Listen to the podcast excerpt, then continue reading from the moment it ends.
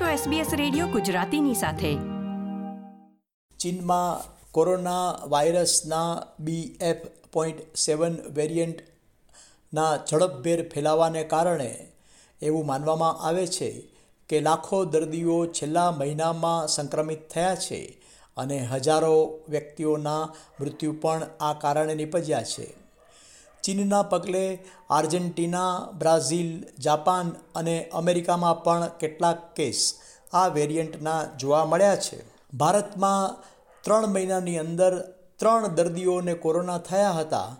તેમને આ જ વેરિયન્ટ હતું તેવું જીનોમ સિક્વન્સ લેબોરેટરીમાંથી સાબિત થયું છે.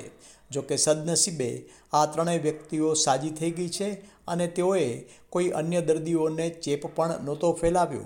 આમ છતાં, વિશ્વમાં અને વિશેષ કરીને ચીનમાં જે રીતે કોરોનાના વેરિયન્ટ્સ ફેલાયા છે, તેને નજરમાં રાખીને વડાપ્રધાન નરેન્દ્ર મોદીએ ગઈકાલે એક હાઈ લેવલ મિટિંગ યોજી હતી, જેમાં કેન્દ્રીય ગૃહપ્રધાન અમિત શાહ, આરોગ્ય અને પરિવાર કલ્યાણ મંત્રી ડૉક્ટર મનસુખ માંડવિયા, ઉડ્ડયન નાગરિક મંત્રી જ્યોતિરાદિત્ય સિંધિયા, વિદેશ મંત્રી જયશંકર, માહિતી અને પ્રસારણ મંત્રી અનુરાગ ઠાકુર તેમજ આરોગ્ય સાથે સંકળાયેલા તમામ વડાઓ અને એજન્સીઓની એક વીડિયો કોન્ફરન્સિંગ પણ યોજી હતી અને જેઓ દિલ્હીમાં હયાત હતા, તેઓને તમામને તે મિટિંગમાં સામેલ કર્યા હતા.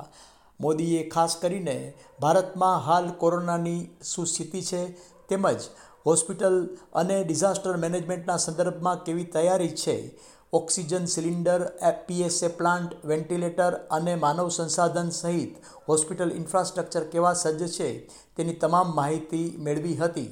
વડાપ્રધાન મોદીએ ખાસ પુનરોચ્ચાર કર્યો હતો કે કોવિડ હજુ ખતમ થયો નથી અને અધિકારીઓને, ખાસ કરીને આંતરરાષ્ટ્રીય એરપોર્ટ પર ચાલી રહેલા સર્વેલન્સ પગલાંને મજબૂત કરવા નિર્દેશ આપ્યો હતો. તેમણે માસ્ક પહેરીને પણ શક્ય ત્યાં સુધી નાગરિકોએ બહાર ફરવું તે પ્રકારની સૂચના પણ જારી કરી હતી. વિશેષ કરીને આરોગ્ય મંત્રાલય અને નાગરિક ઉડ્ડયન મંત્રાલયે પણ અલગ એક બેઠક રાખી અને આગામી દિવસોમાં હવે ખાસ કરીને વિદેશથી આવતા પ્રવાસો માટે કઈ નીતિ રાખવી તે અંગે વિચાર વિમર્શ કર્યો હતો. એવું માનવામાં આવે છે કે જો કેટલાક દિવસોની અંદર કેસમાં વધારો થશે, તો ફરી એરપોર્ટ ઉપર એર સુવિધા કાઉન્ટર ઊભું કરવામાં આવશે, જેમાં વિદેશથી આવતા તમામ પ્રવાસીઓએ છેલ્લા બોતેર કલાકમાં, એટલે કે તેમના દેશમાં, પ્રવાસ કરતાં પહેલાં આરટીપીસીઆર ટેસ્ટ ફરજિયાત કરાવેલો હોવો જોઈશે અને ભારતના એરપોર્ટ ઉપર ઉતર્યા પછી તે આરટીપીસીઆર રિપોર્ટ નેગેટિવ હતો, તે પ્રકારની માહિતી ભરવી પડશે, તેની નકલ આપવી પડશે, એટલું જ નહીં, પરંતુ તેઓએ છેલ્લે કઈ રીતે કેટલી રસી મુકાવી હતી તેની વિગત પણ પૂરી પાડવી પડશે. એવું પણ કહેવામાં આવે છે કે કેટલાક પ્રવાસીઓના સેમ્પલ રેન્ડમ રીતે લેવામાં આવશે અને તેમને જેનોમ સિક્વન્સ સિક્વન્સ માટે લેબોરેટરીમાં મોકલી દેવામાં આવશે.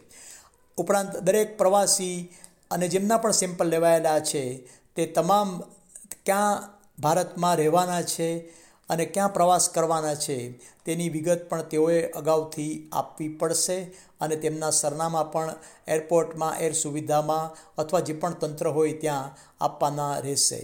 આમ, ફરી કોરોના વખતે જે પણ વિદેશી પ્રવાસીઓ માટે કેટલાક નિયમનો નિયંત્રણો હતા, તે હવે ફરી અમલમાં મુકાયા છે.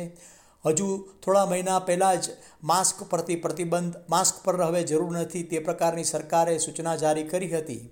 પણ હવે કેન્દ્ર સરકાર અને રાજ્ય સરકાર તમામે નાગરિકોને માસ્ક પહેરવા માટે અને શક્ય હોય ત્યાં સુધી ભીડ હોય ત્યાં ના જવા માટે ભલામણ કરી છે. આ પ્રકારની વધુ માહિતી મેળવવા માંગો છો? અમને સાંભળી શકશો Apple podcast Google podcast Spotify કે જ્યાં પણ તમે તમારા પોડકાસ્ટ મેળવતા હોવ.